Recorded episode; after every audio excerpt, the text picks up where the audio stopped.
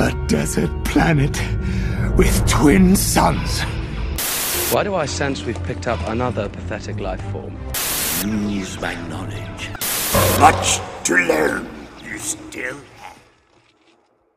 Welcome back to Twin Sun Talks, folks. I'm your host, Jonah Liu. Thank you so much for listening and happy Valentine's Day. Uh, staying on theme, we're going to be talking about Jedi romance, what is and isn't allowed. And yeah, let's just dive straight into some ARC trooper training. Gentlemen, who wants to be an ARC trooper? I do, sir. I find it only appropriate to uh, start off by reading the Jedi Code, which states that there is no emotion, there is peace, there is no ignorance, there is knowledge, there is no passion, there is serenity, there is no chaos, there is harmony, and there is no death, there is the Force. And we need to kind of hone in on two of these kind of uh, dichotomies that are presented. And one of them is there is no emotion, there is peace. And one of them is there is no passion, there is serenity. So these both tie into the fact that there were no romantic attachments allowed in the Jedi Order because, on a fundamental level, they believed that emotions betrayed objectivity and attachment was forbidden because the Jedi needed to operate in such a way that allowed them to see the bigger picture rather than be concerned with an individual person or, or being. And the passion and fear of loss that comes with romantic attachment can lead to selfish motives, which are not suited for the Jedi. And notice that this isn't a ban, like an explicit ban on love in general, because, because compassion is a major pillar of the Jedi. And so, like Anakin Skywalker says in Attack of the Clones, it's almost like they are encouraged to love. So, this may seem like a very glaring um, contradiction in their philosophy and in their doctrine, but it's interesting. And honestly, researching for this episode gave me a whole new perspective on how they viewed love and how they believed it should be expressed and how it should be um, implemented within Jedi doctrine because love in their or compassion is the root of their love, which requires a certain amount of quote unquote love, or at least, at the very least, empathy and kindness. But there's a very interesting distinction, and that is that attachment lies, at least in their mind, in a much more possessive sense. And that's not necessarily how we would define attachment in like our modern society. But just just bear with me as I explain this because I find it rather interesting the way that they think about it. Because in their minds, attachment it comes from deriving a sense of like happiness and fulfillment from your close connection to someone else. It doesn't necessarily have to be romantic, but it's the mindset of what do you get out of the relationship and ultimately you will fear to lose that happiness or love or fulfillment or whatever you're getting out of that relationship. And therefore, you will become possessive and more subjective rather than being able to uh, kind of put the needs of a greater group above the needs of the person that you are in love with. And obviously, this is a massive oversimplification and it doesn't take into account like healthy boundaries, but even disregarding an extreme example like Anakin. And Anakin's a very interesting interesting like kind of case study about this kind of interpretation of attachment, which I'll get into in a little bit. But like think about it like if you're extremely close to someone like a spouse or a family member, chances are you will put their needs over the needs of a stranger. And that goes against Jedi philosophy. And that is what they're trying to prevent because this fear of loss and jealousy and greed are seen in tandem with the prospect of romantic attachment. And it's essentially that idea of like losing oneself in another person, not being able to see past your own needs that are fulfilled by them, and therefore not being able to see past your relationship to them.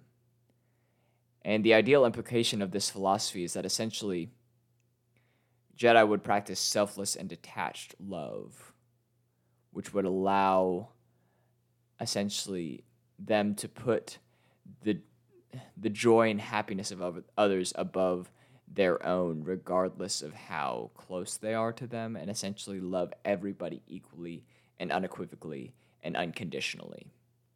And I hope that that makes sense because it's essentially saying like you have to be able to even even your enemies. They're supposed to love everybody in in their own kind of of it, which is essentially being able to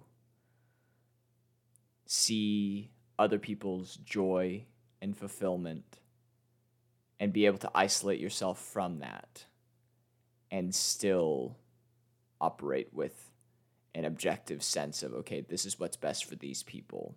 Regardless of how that makes me feel i'm going to be doing i, I need to do what is right here.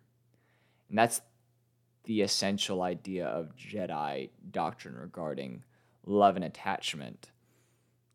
And i think that it's a really interesting philosophy and really interesting to think of psychologically because this is quite this, this removes yourself and your emotions entirely from the picture which I would assume would be pretty scarring.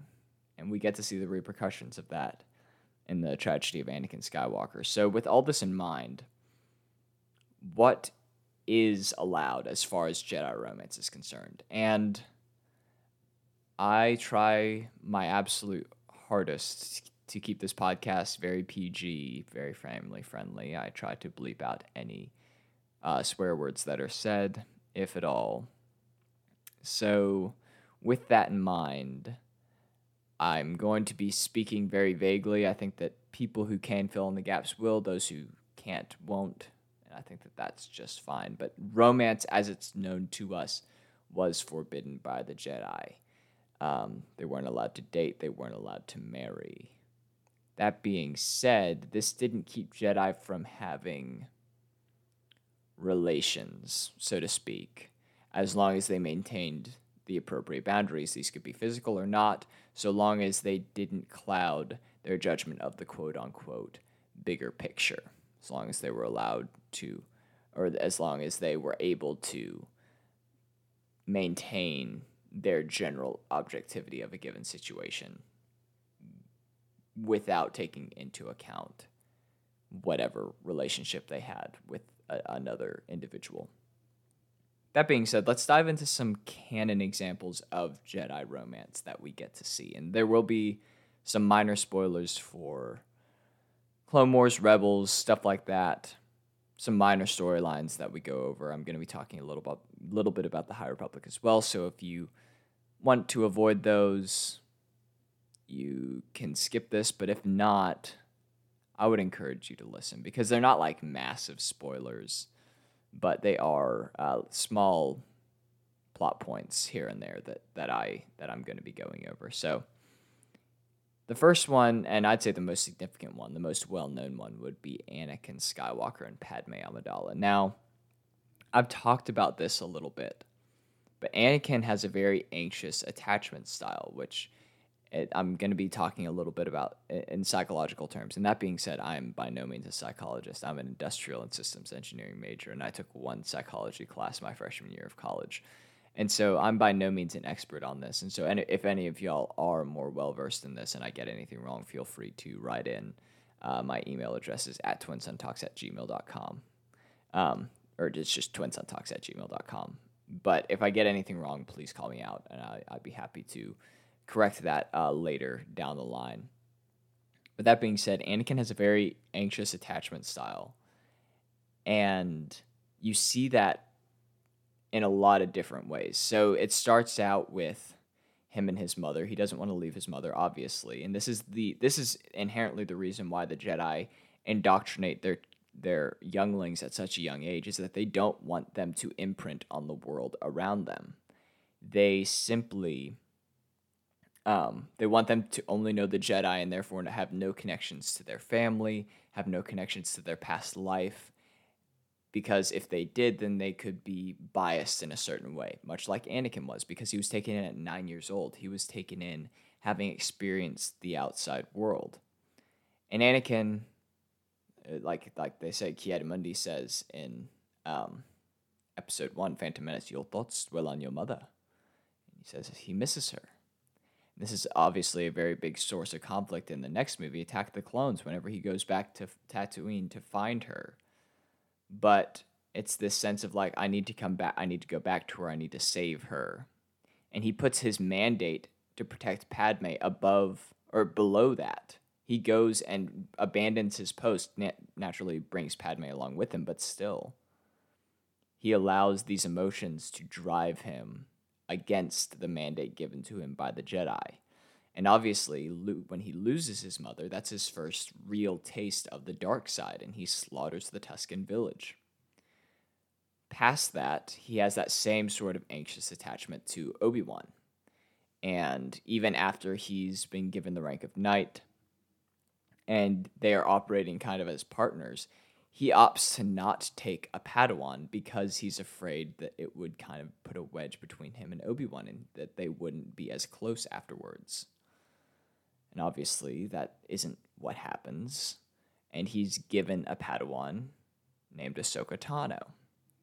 And then you get to see his sort of anxious attachment to her after he grows very fond of her.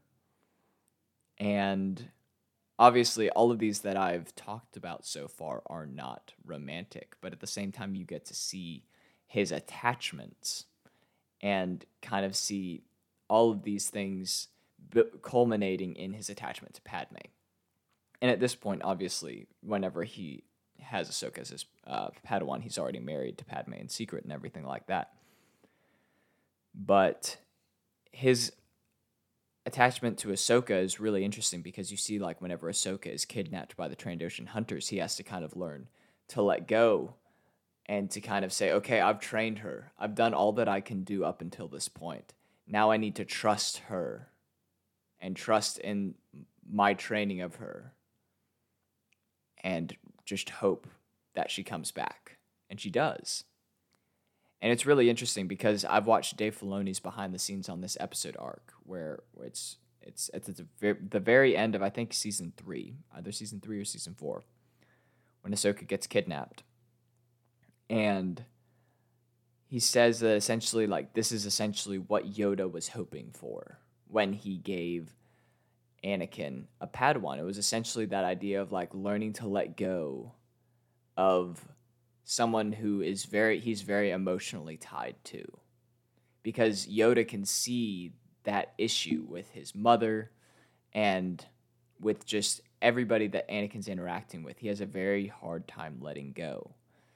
But he's hoping that through the process of training a Padawan to knighthood and then eventually letting that Padawan go, that he will be able to learn to let go of these attachments. And obviously, that doesn't work. But even like with the fact that Anakin changes her lightsaber colors in the seventh season season of the Clone Wars, that in itself is kind of his obsessive like it's obviously it's very well meaning, but at the same time he completely altered not her identity, but just this thing that was very close to her and in tune with her. He altered and it's kind of like uh, Dave Filoni also said it kind of represents his controlling nature because he's so anxiously attached to all of these people around him. And then ultimately, what I'm going to be talking about is his attachment to Padme, and this is what causes his turn to the dark side, and this is exactly why Jedi. This is kind of the prime example of why Jedi should not be attached, should not have attachments, because his attachment to Padme, and this culmination, this fear of this fear of losing everybody around him. He's already lost Ahsoka. He's already lost his mother. Culminates in this these nightmares of Padme dying in childbirth, which ended up being a self fulfilling prophecy. And he will stop at nothing to obtain the power needed to keep her alive. And that obviously leads him down the path to the dark side. And it's it's really interesting because taken all together it, it makes more sense it makes a lot more sense. But then, like, if you just watch the movies, where the turn feels very sudden and very, very extreme. But at the same time, if you understand Anakin's character more and you see, okay, he really cares so very deeply for everybody around him, and he's willing to do whatever it takes to keep those people safe. Um, you really get a good sense of why he's doing these terrible things. And eventually he figures, okay, you see him, he weeps. He cries on Mustafar because he knows that the things that he's done are really, really terrible. But he's doing them in the name of love. And so, I don't know. It's a rather interesting thing, and I can go more in depth. I love talking about this sort of stuff, and I talked about it a little more in depth uh, back in my episode about the Chosen One. I don't remember which episode number it is, but it's uh, it's one of my favorite episodes. I love these more conceptual things, uh, topics to talk about. But moving on, I want to talk about Obi Wan Kenobi and Satine Kryze. So they started out uh, whenever Obi Wan and Qui Gon were on assignment to protect her during the uh, Mandalorian Civil War, the new Mandalorian Civil War. Whenever it was the schism between the pacifists and the traditionalists of Death Watch, and they kind of were infatuated with each other to an extent uh, during that time period, and they ended up parting ways. He continued his training as a Jedi. She uh, continued to rule Mandalore afterwards. But then they come into contact later, and she reveals that she has loved, she has been in love with him always. And then he reveals that if she had said anything about it, then he would have left the Jedi Order. And this is coming from Obi Wan, who I think is kind of the pinnacle of the ideal Jedi, even compared to people like Yoda. Like, he is the Jedi, like the model Jedi of like staying true to your morals while still being tempted by the dark side, being aware of the shortcomings of the order while also staying true to the ideals that they preach. And even he was like, I would have left. If you had said something, I would have left. And man, I do love the Obi Wan and Satine love story. It's super, super sad, but I do really love it. And I won't spoil it anymore. But you, you get to see Obi Wan dance around the dark side, and he gets pushed to the edge. Obviously, he doesn't fall over, but man, I watch the Clone Wars. Go back to episodes two and three of this podcast. Listen to my roadmap. Watch it. I think it's honestly some of the best Star Wars content there is. But moving on, another Clone Wars romance Quinlan Vos and Asajj Ventress. This is from the Dark Disciple novel, so I won't spoil anything, but essentially,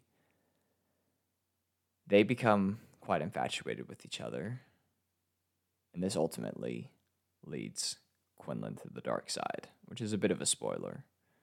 But I won't spoil how it ends, but it's very interesting because these are two very broken individuals. Asajj being betrayed by her master, having lost all of her sisters, being kind of outcast, being forced to be a bounty hunter. Quinlan never quite fitting in with the Jedi. And they're just drawn to each other. And there's just like all this bottled up tension that just gets unleashed. These two remarkably powerful beings. And in this quest to assassinate Count Dooku, they end up falling in love.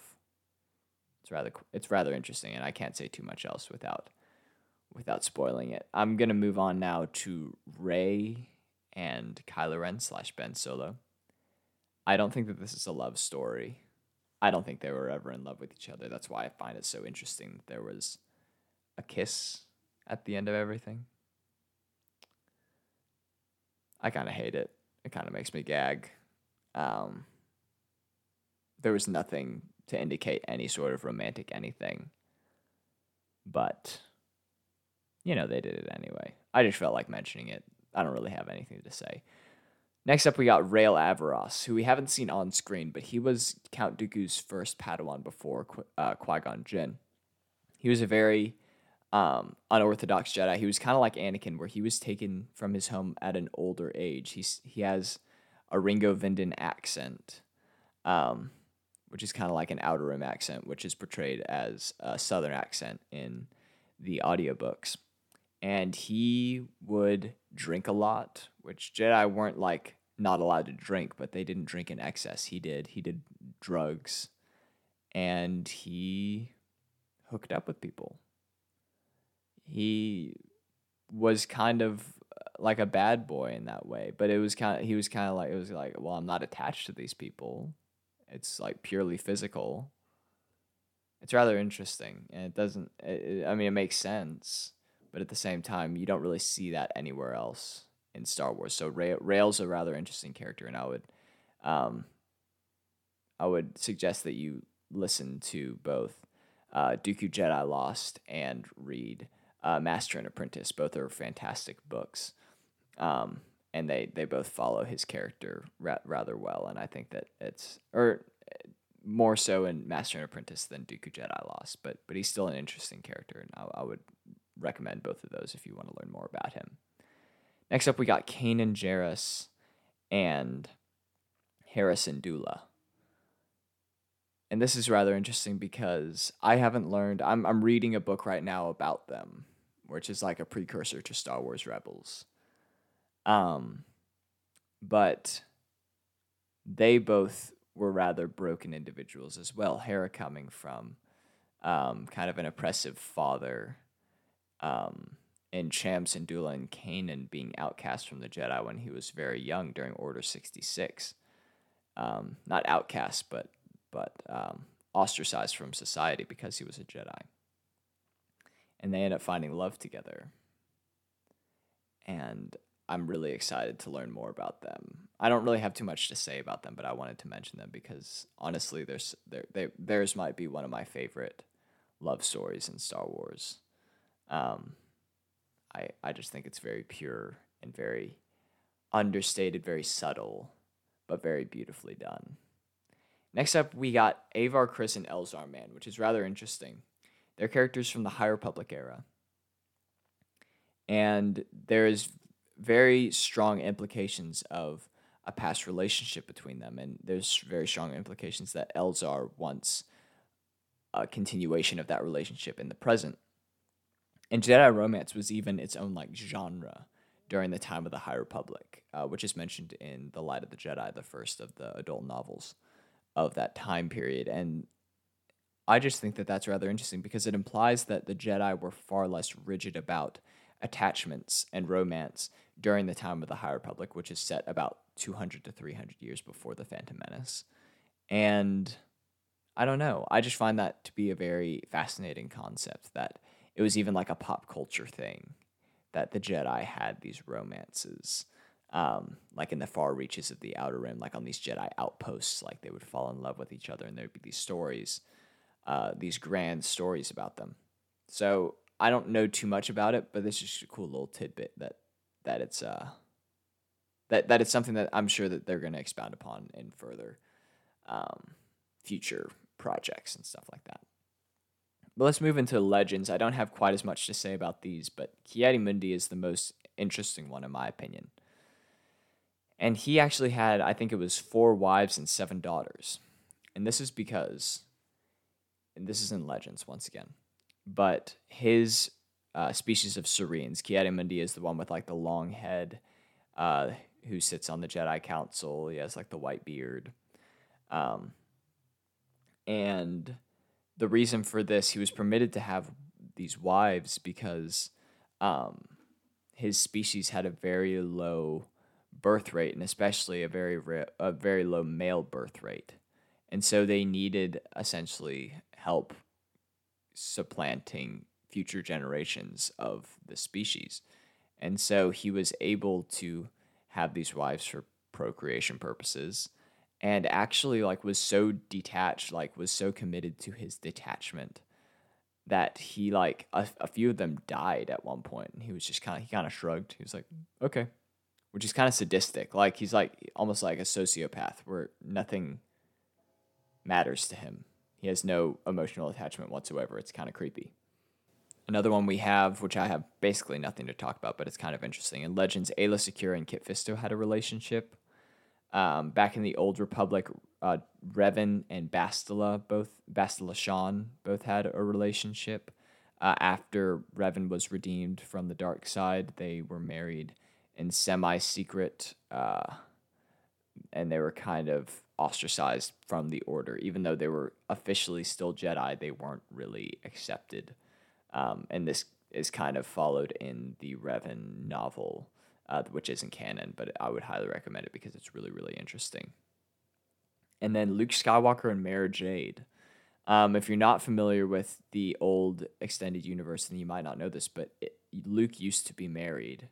He's not married in canon anymore, as far as we know, but to a woman named Mara Jade, who's apparently a really cool character. I don't know too much about her, um, but that's that's about all that I have for this episode. I thought that it was a rather interesting topic. That's kind of an anticlimactic thing to end on. Like I don't know too much about it. Anyways, that's it. But if you want me to read up on any of that, any of those other relationships, then just let me know. Um, but that's about all that I have. But this wouldn't be a proper episode if I didn't leave you with just a little bit more. More! So I'm sure a question that a lot of you would have after going over all that is what was the Sith philosophy on attachments? And while the Sith didn't have explicit rules against attachments, most forewent such things, seeing them as beneath them. And given that their entire philosophy was kind of built around like dominance and power and betrayal, any relationship that they did form would likely be purely based in like passion and be a means like to expand their influence and power.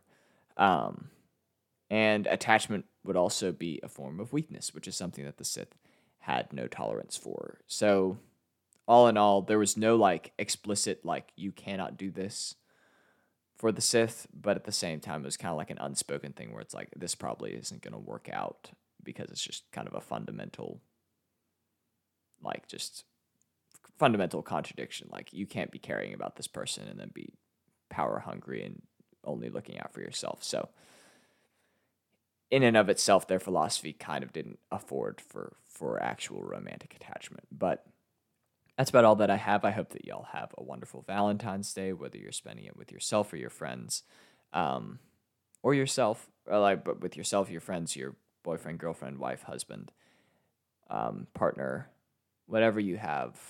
Uh, I hope that you're having a great one. And uh, that being said, we're done with our Book of Boba Fett reviews and breakdowns. I do have a uh, this month's ability to speak does not make intelligent coming out soon, so stay tuned for that. Um, and I oh also just a bit of news. We got a release date for Kenobi, which is May 25th of this year. Super excited for that. And that is all that I have. So make sure that you follow us on Instagram at Twin Sun Talk, subscribe to us on YouTube, Twin Sun Talks Podcast, and follow us on any streaming platforms that you may use, whether it's Spotify or Apple Podcasts. Go ahead and give us a follow. Um, yeah, you've taken your first steps into a larger world. May the force be with you, and I will see y'all in the next episode. Bye, Regs.